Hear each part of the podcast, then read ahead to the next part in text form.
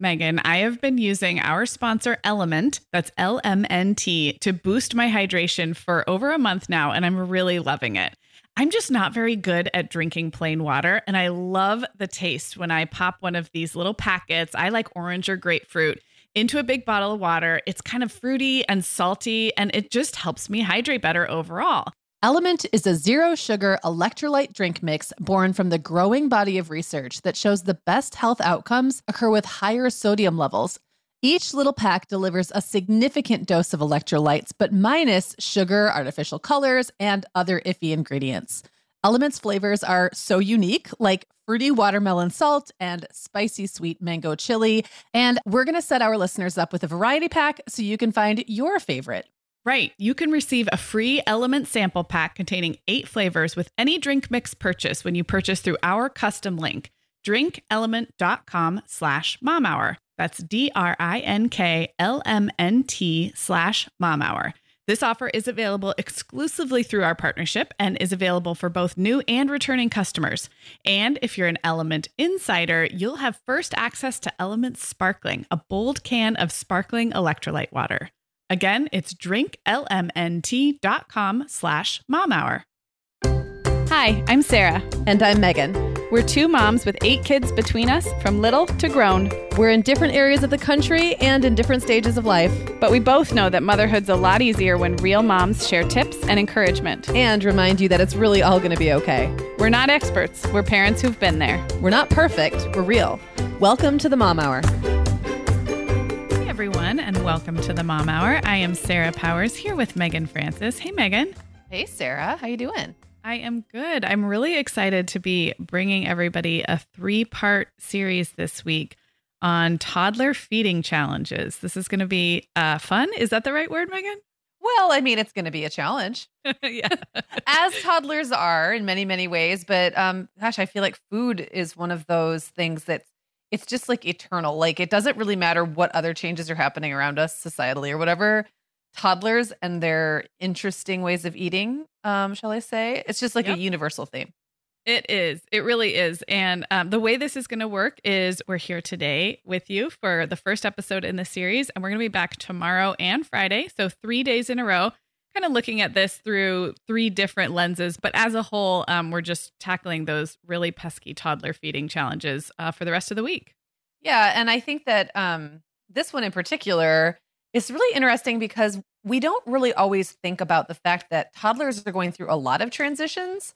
So there's all these things happening to like in their little bodies and brains right now. And of course, that's going to affect not only the way you feed them, but the way they want to eat. So, like, maybe something like not sitting at the table as long or the high chair as long uh, because they want to get down and walk around or their naps are changing. Like, there's just so yeah. many things going on that I think sometimes it's hard to kind of differentiate between like, is this just a normal, uh, whatever we call picky eating, or is this just a normal eating thing? Or is there something else going on, like developmentally, that's just changing everything right now? And then the food is kind of getting caught in the crosshair. So it's like so much change happening all at once, and that cannot help but, you know, affect the way they eat. Right. Yeah. No, you're so right. And I'm glad you brought that up because I do want to kind of when we talk about toddlers in transitions, first of all, I'm laughing because literally that's all toddlers all the time. They're always going through right. something. Um, but we're we're acknowledging up front that, like you said, there are some feeding transitions that are truly about the way they eat. Like maybe they're going from a sippy to a regular cup, or a bottle to a sippy, or they want to feed themselves with a fork or with their hands. You know, those are transitions that have to do with the actual feeding. But like you said, Meagan, there are so many developmental transitions that intersect with nutrition and food that you are always if you have a toddler guaranteed you are going through some kind of transition that affects their eating and feeding yeah agreed and a lot of times um, around that you know end of the first year going into the second year time frame is when moms are looking at weaning or at least um, you know starting mm-hmm. to kind of start that process which changes of course everything they're getting more teeth which makes mm-hmm. it possible technically for them to eat different foods, but that doesn't mean they suddenly just know how to do it. So, or are interested in it. I had several toddlers who really didn't care too much about using those chompers to chew on harder foods. Like I knew that they kind of needed to learn, but that doesn't yep. mean they jumped into it teeth first. Um, if they sleep longer at night, that is a blessing in so many ways. Um, but sometimes it disrupts like when they're hungry or like the Mhm. last time of night they're even awake enough to sleep. You might have a toddler who suddenly wants to go to bed at like 6 30 or Mhm. you know like some ridiculously early time where you're like wait um i thought we were all going to eat dinner at seven so i uh, even things like um daycare like switching from the infant room into the toddler room now they're looking Yes. around and seeing other toddlers eat the way they eat and maybe do more self-feeding or maybe there's utensils involved um, new caregiver situations like everything affects everything I'll also say that even though we know feeding a new baby and getting used to feeding your newborn and your infant come with many challenges. And so that should be said. But at the same time, there are kind of fewer variables, I would say, in that first six to 12 months. Um, it's often getting going with breastfeeding or bottle feeding, and then a slow introduction of solids. But there's something that seems to happen uh, after that 12 month or 12 to 18 month stage where, like, there are so many more there are more things you could research and read about there are more seems like to me more um, philosophies out there or strategies you could try. So i think it's it can be a very overwhelming time for toddler moms too. You might have felt like you just cracked the code on the breastfeeding thing or whatever it took you six months to figure out with the bottles. And now there's like infinite more variables coming at you. Yeah, unfortunately, we hate to be the spoilers here, but you can't count on anything staying the same. And with a toddler, you're going to just be starting over a lot. And that's just kind of how it goes. So, for this very first episode in this three part series, we're going to specifically dive into some of those transitions and then share some of our best strategies and ideas to make them easier for you mostly, because there's not a whole lot you can do to control your toddler, as we've learned, right? Spoiler alert. Yeah. And we had so much fun putting this together with BabyCenter, who is our content partner for the whole series, and with Horizon Organic, our sponsor. Yeah, so let's talk about that a little bit. Um, Sarah, I don't know about you, but for me, one of the hardest things about feeding my toddlers really centered around worrying that they just weren't getting enough good stuff. So, I mean, for one thing, their stomachs are teeny at that age, right? And it seemed like they were eating maybe a teaspoon of food at a time, and the rest just wound up on the floor or like wedged into the front of their diaper somehow. And at the same time, their brains were developing at warp speed. And there's all this information coming at me as a mom about how to make sure they had the right nutrition to support all that amazing growth happening in their bodies. It always felt like a lot of pressure to make every bite count. And then, you know, it also coincides with that time in their lives when they're pretty likely to reject anything you put in front of them. So it's definitely a high pressure situation for parents. So, this is where our sponsor, Horizon Organic, is here to be mom's backup while also supporting her growing toddler. Horizon Organic Growing Years is a special line of dairy products just for growing kids at a variety of ages. There's the Growing Years whole milk, perfect for those toddlers who are just starting to drink whole milk. And as your child grows, there are other Growing Years products they'll love, including 2% milk, yogurt pouches and dairy smoothies, and shelf stable to go milk boxes. They all contain DHA omega 3 for brain and eye health support and choline to help transport that DHA to where it needs to go in the body. And they also contain prebiotics, which are really important because they feed the good bacteria in the gut. There's been so much research lately around just how much of an impact gut health has on overall health. And this is really just an easy way to encourage the right balance in your toddler system.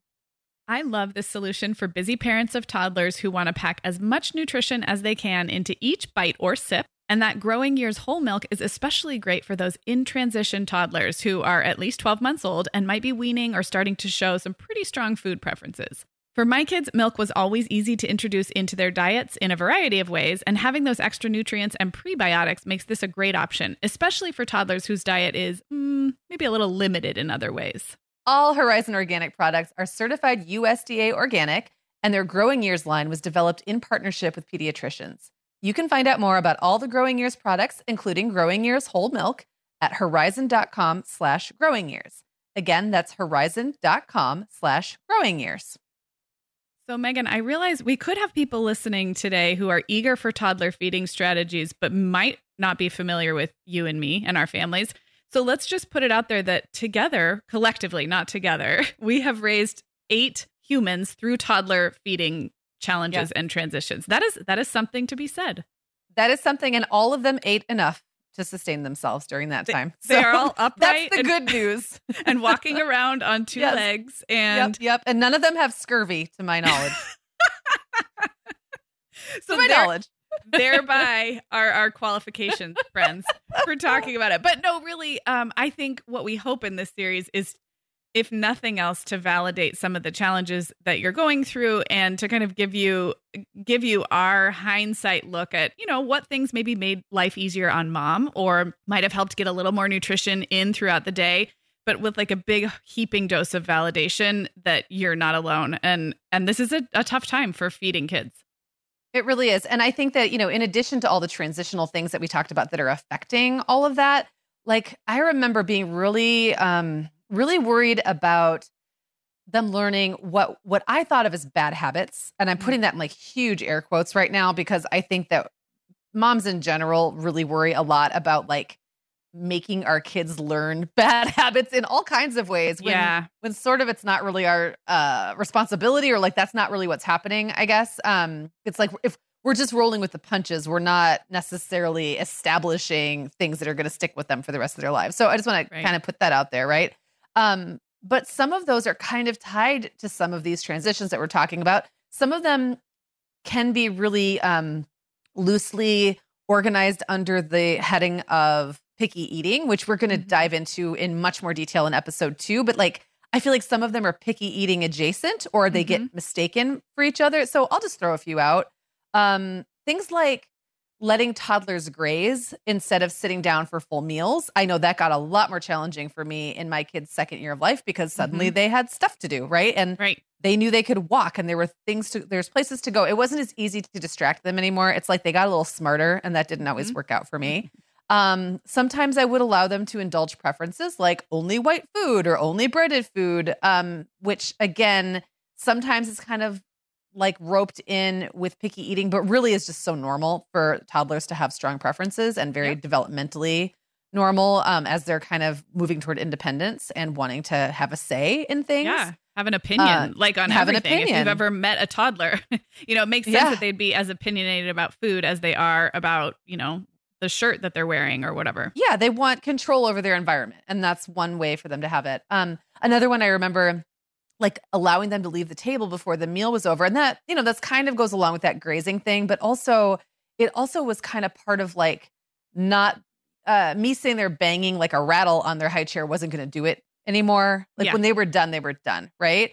Um, and then kind of going along with the having them having preferences falling into that like do i make them extra foods do i make them different foods from the rest of the family's mm-hmm. eating do i allow them to refuse foods do i have to create a perfect rainbow on the plate every time mm-hmm. i feed them and and this is not an exhaustive list and i know that moms listening have their own um but i just think it's just good to get out there that those are really universal things that moms of toddlers are going through and it can feel really complicated to feed them in the quote right way unquote when really you just want to get food in their bellies because you just want to make sure they have what they need um so it's i feel like there's like almost this tension point where those yeah. two things are in conflict yeah, I think it's really good to name a lot of those things. And if you're a well meaning first time mom who's kind of collecting information from your pediatrician and your friends on the quote unquote like ideal or the how to, it, it's a bumpy road to get from there to probably how you and I were by our third kid or fourth or fifth kid, where you were, Meagan, which is like, okay, I kind of see the long game here. And I know that this kid needs sustenance and nutrition throughout the day, but that so many of those other things are like you said developmentally normal and are going to work themselves out in time and that is a that is a place that's hard to get to without going through the tension that you're describing right. um, one thing i wanted to mention that I think also creates a lot of natural tension is these developmental transitions we're talking about are really wonderful and important for our kids to go through, but they can almost make it seem like eating or feeding or nutrition goes backwards temporarily. So mm-hmm. here's an example. Um, self feeding. If you have a kid who really wants to use a spoon or a fork to eat like mom and dad, or really is interested in picking up food and smashing it around and getting that sensory experience, um, that's great. It's actually quite important, I think, for kids to go through that and to, you know, fumble around with the spoon and make a huge mess. Oh my gosh, like the I'm picturing the yogurt in the high chair and all that. But oh my gosh, in the cracks. It. Yes. Yeah, exactly.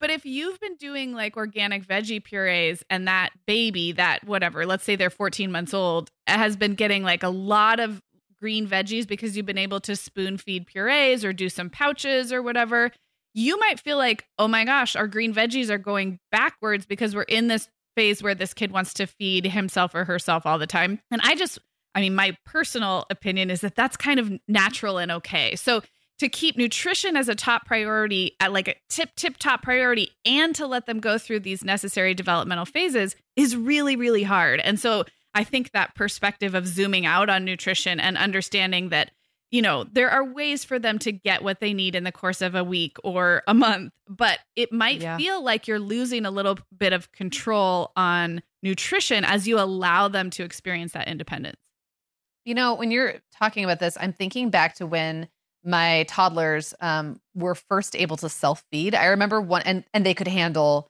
um, foods that weren't as mushy and that mm-hmm. weren't pureed, and they could you know chew, which is important for eating um, lots of non pureed yeah. foods, right? so I remember that a lot of them really liked like the mixed veggie blends, and you could just have mm-hmm. them. And what was great is you could have them in the freezer, and then you would just thaw as many as you needed for one little feeding. So I really relied on those for quite some time with all of my toddlers Yep. And I remember one in particular getting really like this little guy would get so excited about them. It was Owen, by the way. He'd get so excited about them. And I thought, okay, he loves this. I, it's so great. He's eating his vegetables. And then one day I realized he was only eating the corn and literally everything else was ending up on the floor.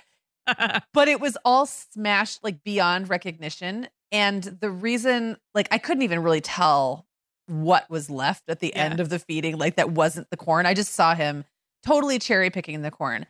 But to your point, Sarah, he was getting value out of yeah. eating the corn, smashing the peas, like kind of sticking his nail into the carrot. You know what I mean? Uh, like squashing it and throwing it on the ground. Like he was learning about tastes yes. and textures and colors and all of those things that go along with food. He just really preferred the corn. And I had to kind of decide that was okay. I wanted him to have all of it, but right then that wasn't really his his priority. And the lima beans, I don't even think he touched those. Like I don't even think he played with those. He just kind of like scooched them off to the side. I feel um, like they don't even always include the lima beans anymore. They don't always. The, can I confess yeah. something really quick? Yeah, go I ahead. would just throw that stuff out on the high chair uh, tray without thawing it. I gave it to my kids frozen because frozen, they, yeah. yeah, and as long as it wasn't chokeable, depending on the size or right because first of all that was a sensory interesting thing to them um, sometimes it felt good on their fingers or good and i did a lot of frozen blueberries from the freezer too we did because, a lot of frozen blueberries too yeah yep. because they're less messy once they start to thaw it's like purple ink everywhere but i did i sometimes did the frozen frozen peas i think by themselves i'm not sure if i did the medley frozen but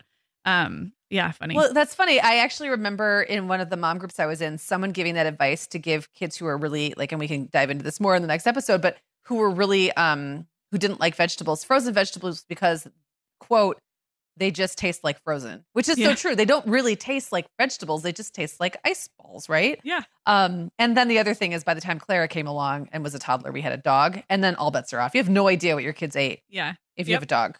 They just throw it and the dog gets sort of like they learn how to slide it off the side. Anyways, I think that one of the tension points is that we're worried, like you said, sometimes the nutrition starts to go backward. And we don't really know what we're worried about. Like, are we right. really worried about getting the right foods in their bodies today? Or are we worried about them one day being good eaters? Mm. So those are mm. very different concerns with very different cures. Um, I think most of us who are living in like, you know, these day and ages, like we have so many options when it comes to making sure our kids have enough like literal nutrients that we probably don't have to be quite as worried about them getting the rickets or scurvy or whatever, right? Um, like that they may ha- have had to worry about in times past. Um, but we, but it is like very legitimate to have that in one side of your head, and then the other side to be thinking, but I want them to grow up to be adventurous with food, and I want them to grow up to try new things, and I want them to tr- to grow up to be able to put food in their face with a spoon and not like throw it all over the room and to sit at the table. And I guess I would just point out that those are those are all different goals and they don't all have to happen when you've got a 16 month old. Like you have yes. time to work on those table manners and table skills and um, for them to become more interested in eating. And it, it's probably not going to look the way you hope it's going to look now.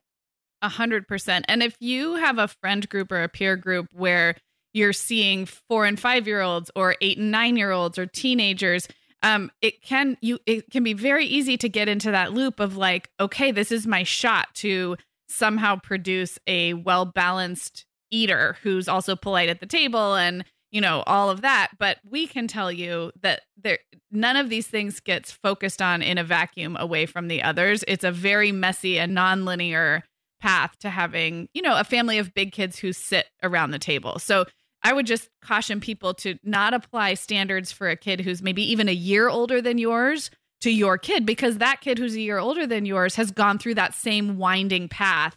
And it's just there are so there's so much difference between a 18 month old and a 24 month old and a two and a half year old even in when we're talking about this. So okay so we have talked about how much change is happening around feeding in the early years. And just for moms how hard it can be to ride out those developmental stages and just how complicated it can get when you when you also bring in these things like table manners or schedules or you know specific pickiness that we'll dig into in tomorrow's episode.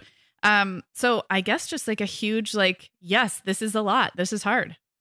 It is. And um our friends at BabyCenter did a poll where they asked um their community this very specific question. And i and i wonder I was not particularly surprised by these results, but I'm wondering if this might be validating to moms of toddlers, especially maybe their first toddler who are listening right now. So the question was How often does your toddler change when, where, what, or how much they eat? And 52% of the respondents said weekly, mm-hmm. 17% said monthly, 19% said every few months, and then 11% said other. And Sarah, you and I both conjecture that that's probably daily. Yeah, daily more than every other day. Hourly, was, which was not, hourly. yeah, hourly. That's so yes. true. That's yes. so true. I mean, that is enough to make a mom crazy. You go to the yeah. grocery store. We were just talking to Morgan on our team who has a toddler and a baby. And she was saying how she likes to buy things at Costco, but that doesn't work because you buy 36 hummus containers right. and then guess who doesn't like hummus next week. So right, right. Yeah, that's that's enough to make you crazy. Um, so I guess we're going to get into offering some specific tips here. And I think the first tip, again, is just to know how normal it is to be feeling constantly like a rug has been pulled out from under you. So I guess, yeah, my my tip number one is know that what you're going through is normal and hopefully find some perspective that it's not it's not your fault and it will get better. Yeah, and I think it also is really helpful to look at things through a global or historical perspective sometimes. So you know, most of the people listening to this episode right now are, if not American, then probably living in the Western world. Um, and we're all living in the modern world, um, however mm-hmm. that looks for us or wherever we are. And I think that we have to always remember that, like, the way it's done here is a construct of like, yes, the people around us and our culture and all that, right? But like, other cultures have been doing things very differently for millennia, and other cultures right now are doing things differently. And if you went back 50 or 100 years, the norms around eating would be different. And I guess it's not to say one culture is better or worse than any other. Um, I do think the American food culture has some unique issues that yep. go along with it that I won't dive into too much here. But it's just sometimes we put a lot of pressure on ourselves to be perfectly like to be perfect about food when I don't even know that we really know what that is. It changes mm-hmm. a lot. It really depends on who you're talking to. Um, people have very different philosophies about so many things, and and you could find someone right now who believes that not only is the way you're feeding your kids fine, but it's the right way, that it's yeah. the ideal way. Um, and I could do the same, no matter how different it is. Like you can find experts and people all day long who will like agree mm-hmm. with you. And I, I think it's just really important to remember that we're seeing when we see things held up as an ideal or we hold them up as our own ideal, like there's a lot of factors at play there. Um, yeah. And so like let's not get too wrapped up in that. I, I totally agree. And I think we're going to talk through some of these common pain points here. And that perfectly sets up one of our first like hand wringy things we worry about as moms of toddlers. And that is an appetite that seems to fluctuate or a kid who who grazes all the time but like won't eat 3 squares a day or doesn't want to eat when the rest of the family eats. And as you were talking i was thinking that is very much a construct of the way we have grown up and the way we've been told that it's good to eat. And even in our lifetimes Meagan the the whole like five small meals throughout the day. No, just kidding. Intermittent fasting and like one one big meal. Wait, wait, go back to three squares. Wait a Yep. second. Eat once a day. Yes, it's yes, it is really all over the place. Yeah. And, and that's even for that's just for adults. So when we Right. consider our growing, moving, developing toddlers, um, I don't think as a mom of toddlers, it didn't bother me too much when my kids were grazers. I just tried to make sure that I, the things I was offering for grazing kind of covered a variety of different food groups. And I don't just mean like the classic food groups, but that you know, if they needed to eat throughout the day or wanted snacks, and we're going to get into meals and snacking actually in Friday's episode in more detail, but um, that didn't bother me so much. But I did have a kid who ha- whose appetite seemed to go not in swings throughout the day, but almost like two or three days of eating nothing, and then two or three days of eating a ton. And this is as like an older Mm. toddler or preschooler. And we'd look at each other, Brian and I, and we'd be like, oh, Reed's having an eating day because he was a very light eater. Yeah. And he was okay with his doctor. He was not underweight. I was not medically concerned.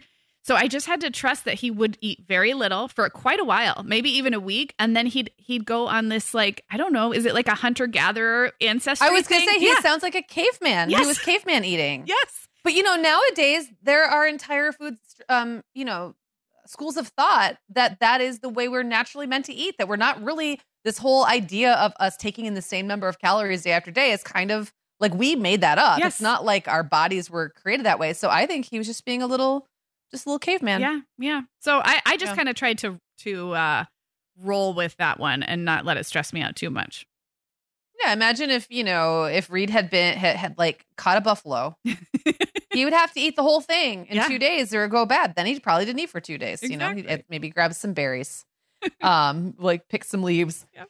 So yes, that's a great one. Another one that I think, um, I think parents who want to raise polite kids have a really hard time with this one. Mm. Um, and I, even though there are many things I'm very relaxed about, politeness and like food manners is one of those things I can sometimes have kind of a hang up about. So Uh-huh. for me, being wiggly at the table or not wanting to sit um, for very long was kind of a hard toddler thing for me to deal with. Yeah. And I- where I finally kind of came to with it was that it was okay for me to have some expectation, like five minutes. Mhm. Like we're gonna all sit here for five minutes, and whatever I have to do to make that interesting on this toddler, um, or even if they're not interested and they're wiggling and squirming, they're still gonna sit there. They're not, you know, they're not tortured for five Yeah. minutes.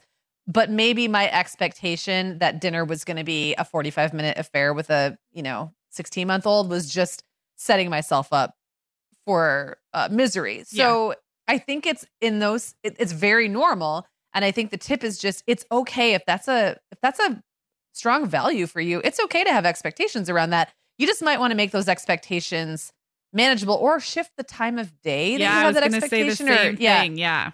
figure out how to make it workable so they can learn the skill without, you know, making you want to cry. Right, exactly. Um, I was thinking about my, especially my one year old toddlers. I'm just picturing where I was at that stage in the kitchen I had. And I would drag the high chair into the kitchen while I was making and preparing dinner. And that's probably when I was throwing frozen blueberries or frozen peas on their tray. So if you think about it, they had been actually in and out of the high chair as a place to contain them while I made dinner already. So to then expect them to continue to sit while we had a meal would not have been tenable in our family. But I'm so glad you brought that up because I I agree that even with your, you know, older toddlers and preschoolers doing things like playing tea party or make believe restaurant, like Mm. there are so many ways to model and show table manners and stay, you know, and staying put until it's time to get up and um I think there's so much more time. You have more time than you think you do and there are other pressures on moms and dads who are trying to get dinner on the table or feed other children. So I, I would agree on that one. It's a it's a good goal or a va- totally fine family value around meals to have, but you've got time.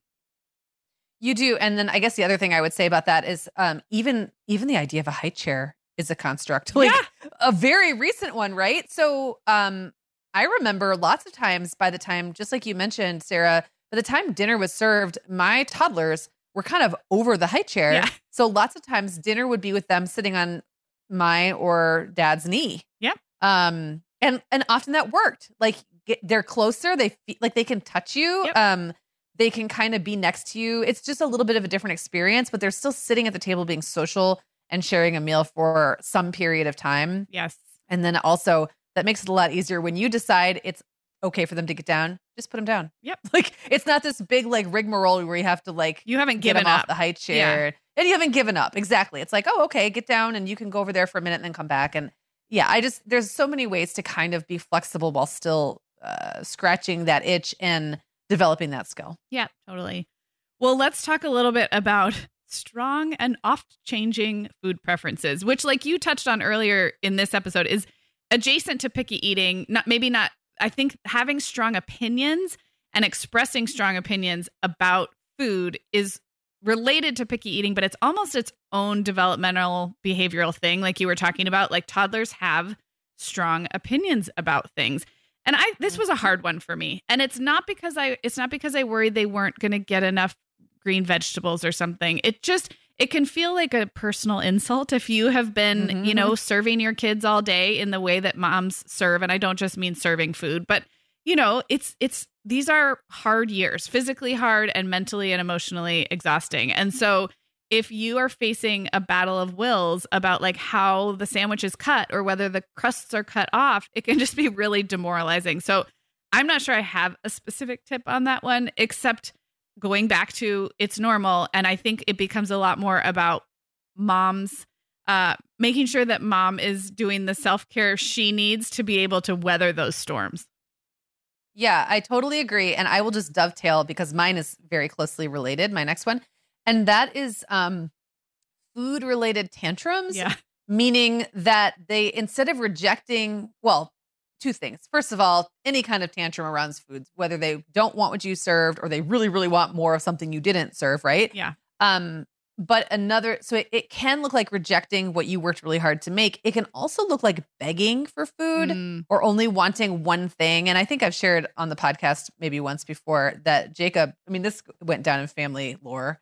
When he was two, decided all he wanted to eat was lunch meat. And I was going through this thing where it was like, um, Isaac was a little baby, and I feel like I was just stuck in the chair nursing all the time. So I had gotten into this. Um, I did, I got out of one of the books I read. I don't remember now which one was to fill ice trays or um, egg cartons mhm. with like little snacks Yeah. and like leave them in the bottom shelf of the fridge. Um, and so there would like he had learned how to open the fridge. He kind of had to throw his body Yeah. against it and work really hard, but he could get it open. And he um would go in there and get out his little thing. But I realized he was only eating the little hunks of ham that I'd Oh, put it in it in there. He wasn't eating anything else. And so I started to get, I don't know, like I didn't want him eating nothing but lunch meat Yeah. all day. And so I can't remember how it got to this point, but I finally, like, he finally then learned how to like cl- start to climb up to get to the meat. Oh dear. And so I taped, like, I taped the fridge door shut because he was gonna hurt himself. Yep. And I remember him laying in front of the fridge, just going meat, meat, and he was just like begging me for meat, and I felt bad. But at the moment, I also thought this is it's okay for me to not give in. Like I Yeah. don't, I can be empathetic, um, but unbothered. Yes. Do you know what I mean? Like I can sympathize with him. I can be kind. I don't have to get upset about it, but I also don't have to let his meat issues yes. become my mom issues. Yes. Um and so yeah, that's how long that that strategy lasted. It was really I just and maybe you know maybe I would have done it differently. I bet you by the time like uh, Will came along, he just would have eaten meat and that would have been okay too. Like Right. either way, I was allowed to draw some line in the sand, but Mhm. like I just thought I don't want him eating package after package of lunch meat and now the jig is up. He knows it's in the fridge or it could be. So now he's going to pull up the um tr- uh, the drawer out on his head. So um, Yeah. Anyway, just things that you learn, Things- and I think that my only piece of advice is it's okay for you to be unruffled. yes. And I don't know how if that even makes sense. no, it, it does. And actually, Yeah. it kind of gave me this little light bulb, which is we tend to separate. Um, to- I mean, you and I have a mom podcast that we've had for six years. And when we think about topics and categories, we kind of put feeding a family and food in its own silo of topics. But really, there's so much overlap between feeding and um, I guess I'll loosely say discipline. I don't really think about it as discipline, but behavior, behavior modeling and beha- dealing with tricky behaviors because what you described is a power struggle that also could happen with the iPad or like yeah, the the nap refusing Yeah. to sleep. So I think um, maybe if there's a tip nestled in there, it's that um, as a mom, you get to decide and you get to do your research and listen to all the podcasts and read all the books and kind of decide what parenting style feels good to you and works with you and your kid. And then that should hopefully, you know, uh, like extend right into food parenting. And I, until you told that story, I kind of, I was thinking of them as separate, but there's so much overlap. Well, I would like you to know that yes, that is so true. Like, uh, uh, food is not in its own category. Like all the things that you bring to parenting and and discipline and all those things all relate because it's all like one and the same. And I also just want to make it. I just want to let everyone know that I did not have to keep the tape on the fridge door for that long. Nope. He kind of got over it Because he was in a eventually. So- transition. he he transitioned and then he probably wanted pudding or something. I don't remember what it was, but whatever. He he'd gotten over meat. He and meat had a you know falling out, and then he got over meat by like a week or two later. So oh. um, I'm sure he had just moved on to some other obsession. So funny. okay. Well, as we wrap up this first episode in our toddler feeding challenges series, we want to thank our content partners over at BabyCenter and our sponsor, Horizon Organic. Yes, definitely check the show notes wherever you're listening now for more about both BabyCenter and Horizon Organic. And you can find out more about all the Growing Years products, including Growing Years whole milk at horizon.com slash growing years. Again, that's horizon.com slash growing years.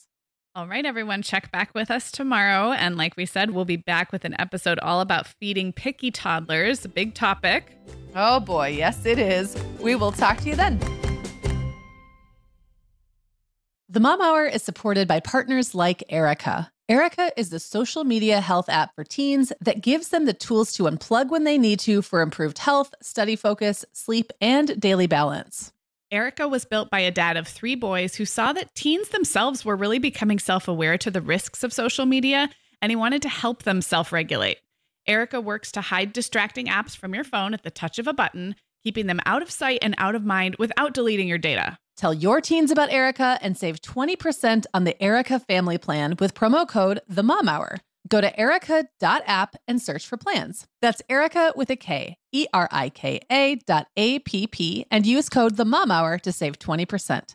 The Mom Hour is brought to you by the Essential Calendar. Sarah, this is our favorite calendar for busy moms because its beautiful and simple design shows around three months at a time. Yeah, and with summer fast approaching, now is a great time to get the essential calendar and see what I've been raving about all these years. Get 10% off your order at theessentialcalendar.com slash the mom hour. That's 10% off at theessentialcalendar.com slash the mom hour.